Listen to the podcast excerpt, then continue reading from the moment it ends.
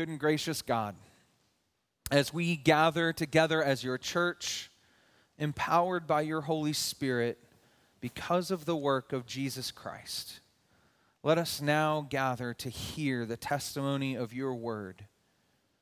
Let our hearts be tender toward it. Let us have the ears to hear and the eyes to see what it is that you are doing and how you are calling us forward in our walk, in our relationship with you. Lord Jesus, that you would be glorified today through the hearing of this word preached. And it's in your holy and precious name we pray. Amen. Well, if you have your Bibles with you, or if you want to grab a Pew Bible and go ahead and open to Matthew chapter 28. That is the very last chapter of Matthew. So if you just want to turn to Mark and then go back one page, you'll be there. Um, and so we're going to be in Matthew uh, chapter 28 this morning. And if you open your bulletin, you would have seen that there's a question that we are, we are answering today, as we have been answering a single question every week for the last four weeks. Because we have been going through this series, Are You New Here? And it's really a series for all of us about what it means to be a part of this body at First Pres specifically. What has it meant to be Presbyterian? What does it mean to be elect? How am I called by God in the midst of being a covenant partner? Because we don't use the word membership. We talk about our life together as covenant partnership, one where God has ordained it through His work in Jesus Christ, and that we would then work together. But our question this morning, if you've seen in the bulletin, is Am I expected to serve? And so I'll go ahead and give you the short answer yes. End of sermon. We can all go home, right? Because now you all understand serving is an expectation. Yes, it is. However, it might not be in the way that you think. Because I think oftentimes in churches, when we hear, Am I expected to serve? and that when churches make these calls to serve, what they're really saying is, Hey, you who are sitting in a pew, I need you to be doing something for this church. You need to be serving in a capacity, whether you're, you're serving as a greeter on the greeting team, whether or not you're sitting at the welcome desk, whether or not you're uh, helping in the children's ministry, whether you're helping launch a youth program for First Pres. Those are the things that we hear when we hear the expectation to serve. But I want to tell you this morning, and I'm not asking you to serve in that capacity. At least not this morning. We need you to serve. And if you feel that the Lord is calling you to serve in that way, then amazing. Maybe you just are really hearing the call this morning. It's time to get trained to become an elder. And you're just like, yes, I've always wanted to be an elder in the church. Great. But this morning, as we open this passage, I want us to view servanthood as something more. I want us to actually see serving is stewardship of our entire lives as Christ is calling us further in relationship with Him and in relationship with the world. And so the message this morning is not you're, you're not going to hear plug into some ministry of this church, lead in some capacity. Because to be honest, yeah, it matters, but it doesn't matter as much as the true call to serve at the whim of not your pastor, not the elders of First Pres, not of any human entity, but to serve at the beckoning of Jesus. And so let us read our passage this morning from Matthew chapter 28, verses 18 through 20. This is a passage we're all probably very familiar with, but I want us to hear it again. And Jesus came up and spoke to his disciples, saying, All authority has been given to me in heaven and on earth. Go, therefore, and make disciples of all the nations, baptizing them in the name of the Father and the Son and the Holy Spirit, teaching them to keep all that I have commanded you. And behold, I am with you always, even to the end of the age. Praise be to the Lord for the good news.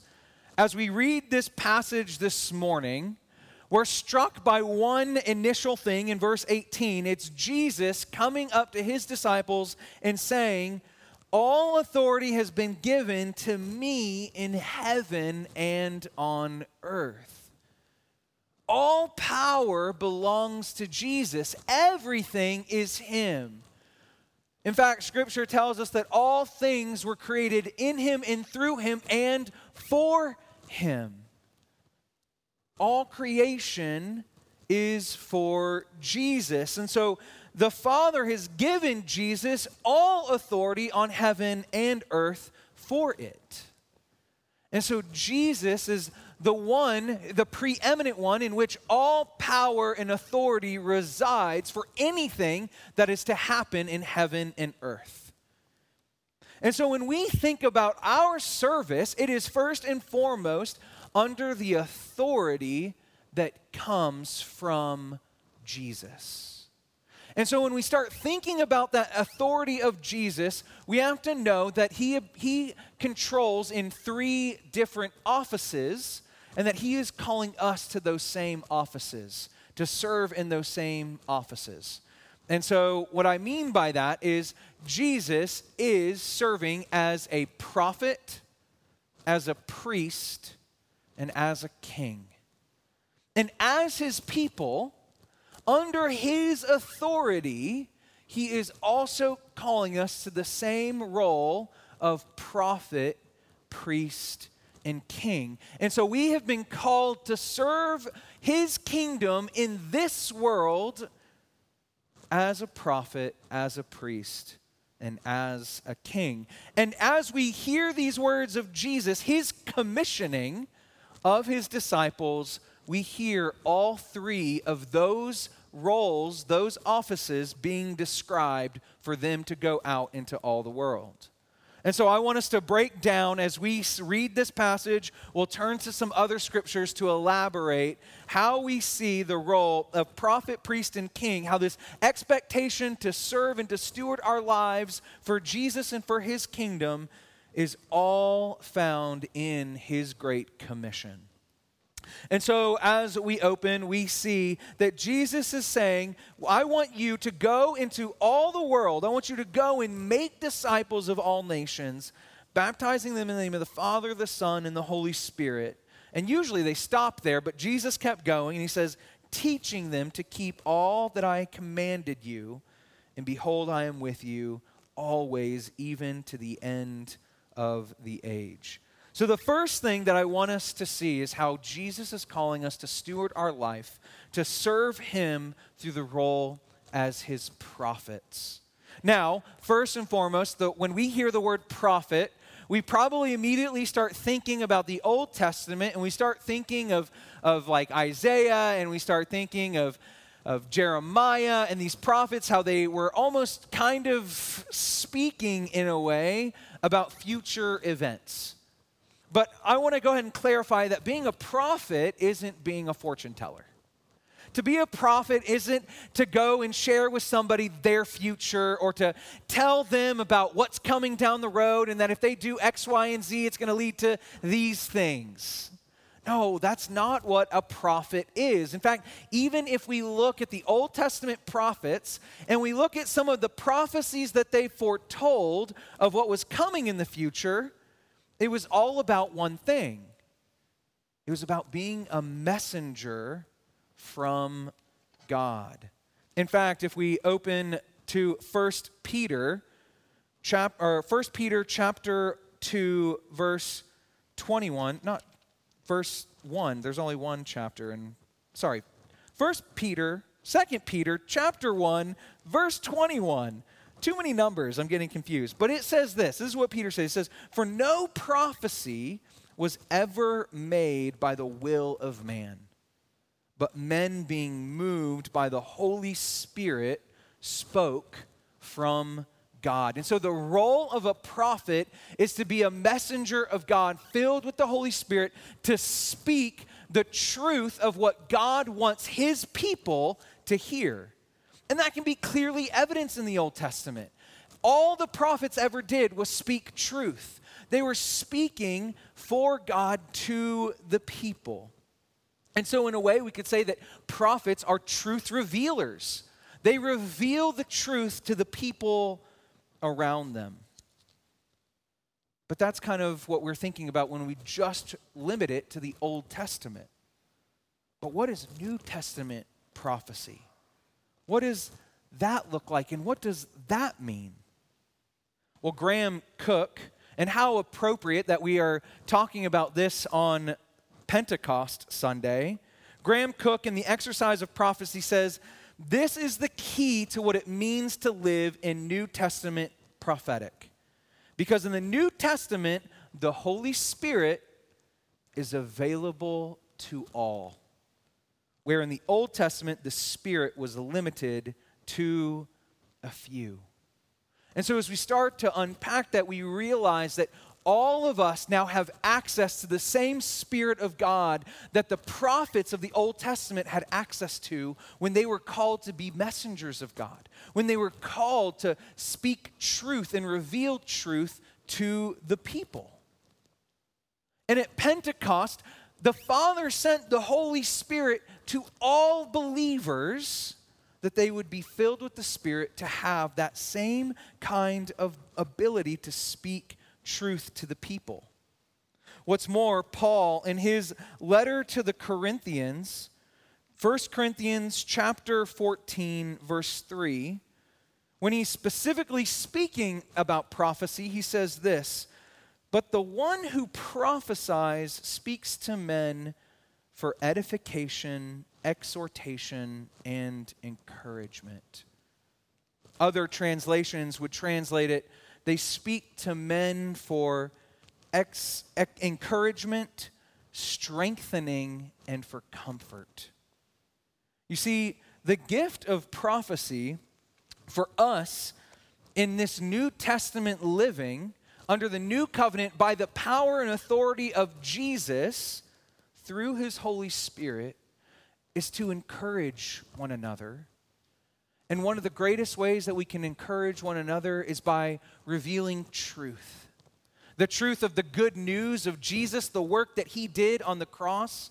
Anytime we tell the good news, the gospel, we're being prophetic.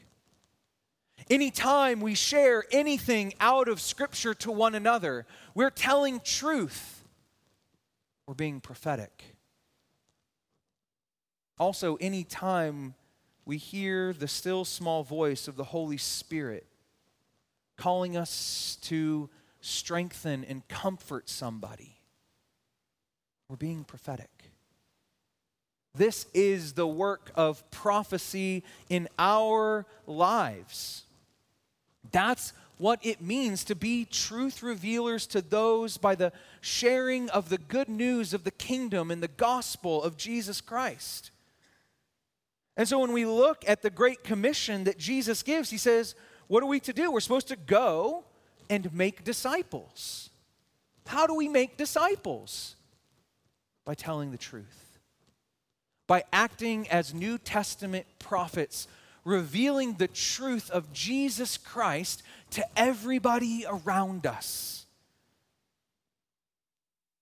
by proclaiming the good news of Jesus Graham Cooke continues the only way that the church can have any presence in the world today is to demonstrate the work of God in everyday life. People are not open to hearing about God, they want to see God at work because they live in a show and tell world. We encounter people in this movement of prophecy by revealing truth and letting them encounter truth for themselves. By revealing to them that the work of God is still powerful, that the Holy Spirit is still living and active and moving among His people within His church to go out into the, all the world and spread the good news of His kingdom. And so, this first thing that we are called to in the stewardship of our lives is to be prophets, just as Jesus was a prophet. And he has handed all his authority over to us to do the same as his servants. The second thing that we do is that we are to live as priests.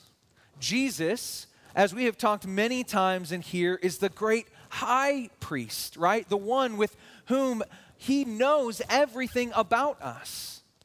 How he came and lived the same life that we live so that he was not unable to sympathize with us. And so, one thing that a priest is not, a priest is not the person that stands up here and does all the things. It's not an exclusive role in the church of God. It's not an exclusive role for the children of God. It's not an exclusive role for the people of God or in the kingdom of God.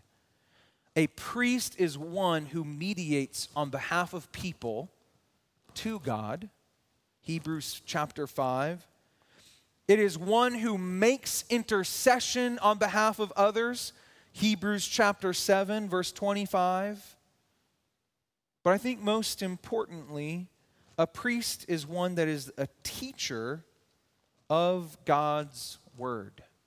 In fact, in Leviticus chapter 10, verses 8 through 11, we hear Yahweh commission Aaron as a priest. He says, Do not drink wine or strong drink, neither you nor your sons with you, when you come into the tent of meeting, so that you will not die.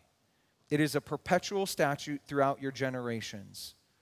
And so, as to separate between the holy and the profane, and between the unclean and the clean, and so as to instruct the sons of Israel in all the statutes which Yahweh has spoken to them through Moses.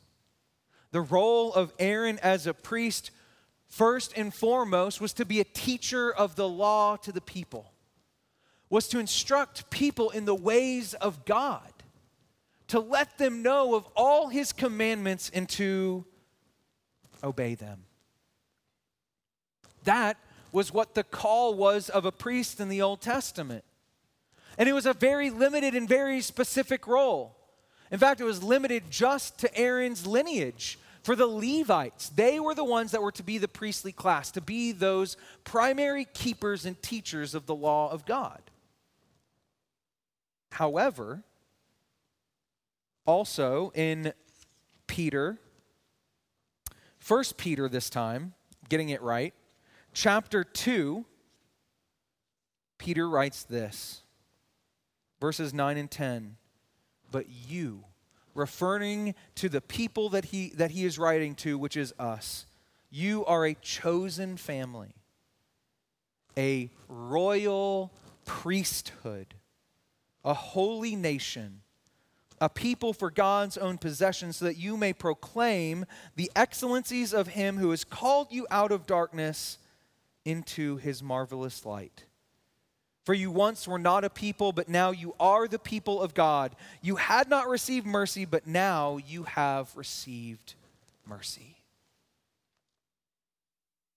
So, who is a priest? Everybody. Everybody that is part of God's chosen family, everyone that can call themselves a child of God, anyone who has proclaimed the name of Jesus and has professed it with their mouth and believes him to be Lord in their heart, you are a priest. In fact, it's one of the main things about what it means to be reformed. And when Martin Luther was writing his 95 Theses, one thing he kept in mind was that the priesthood was limited in the Catholic Church. There was only one who had the authority to read the Word of God, to interpret the Word of God, and to deliver the Word of God. But Scripture is clear. all of us, have access to the same God, to the same scriptures, to interpret them and to speak them to one another. All of us are part of the priesthood. J.V. Fesko says that all believers are priests means that not only ministers, but also the person in the pew has the right and authority to read, interpret, and apply the teachings of the Bible. In fact, I love uh, one of the places that we see this so clearly is in Acts. In the Acts of the Apostles, in chapter 17, Paul is among the Bereans. And the Bereans are a very well studied people. And what we read in verse 11, it says, Now these Bereans, they were more noble minded than those in Thessalonica, for they received the word with great eagerness, examining the scriptures daily to see whether these things were so. And so, as our call to be a priesthood of believers, as our call to be priests in the world, we serve as teachers of the Word of God, teaching one another what it is that the good Word says, being knowledgeable of all of its contents. I'm reminded in Joshua chapter 1, verse 8, that we are to hold the book of the law close. In fact, the way Joshua writes it, he actually says that we are to keep the word. And we're not just supposed to keep it, we're supposed to meditate on it day and night so that we would have it close to us and that in its closeness to us, that we would be able to do all that is written in it. And that when we do all that is written in it, we would be successful and prosperous. We're called to be teachers of the Word of God, every single one of us. We're also called to be mediators of God to people, to make intercession on their behalf. What do we do during our time of prayer? We all prayed as priests. We made intercession for other people. We made intercession for Cecilia because all of us have been granted the same access. We talked about it before during our season of Lent, but when the veil was torn in the temple, it meant that all had access to the same God not just the single high priest. And so you're called to act in that way and serve in that way and steward your life in that way as well. Now, the last one is a little bit more complicated, or it could seem to be. It is that we are supposed to act in the role of a king to the world, just as Jesus is king over this world. Now, oftentimes we hear the word king and we think, oh, that means that I'm supposed to lord my life over somebody else, right? I get to tell somebody else what to do. Wouldn't that be fun? but that's not what God is saying. In fact, if we turn to the Old Testament and we turn to Deuteronomy chapter 17, in Deuteronomy, we actually start to receive a lot of the law fleshed out. But specifically in chapter 17, God is careful to give the laws for the king. What is the role of king according to the law of God?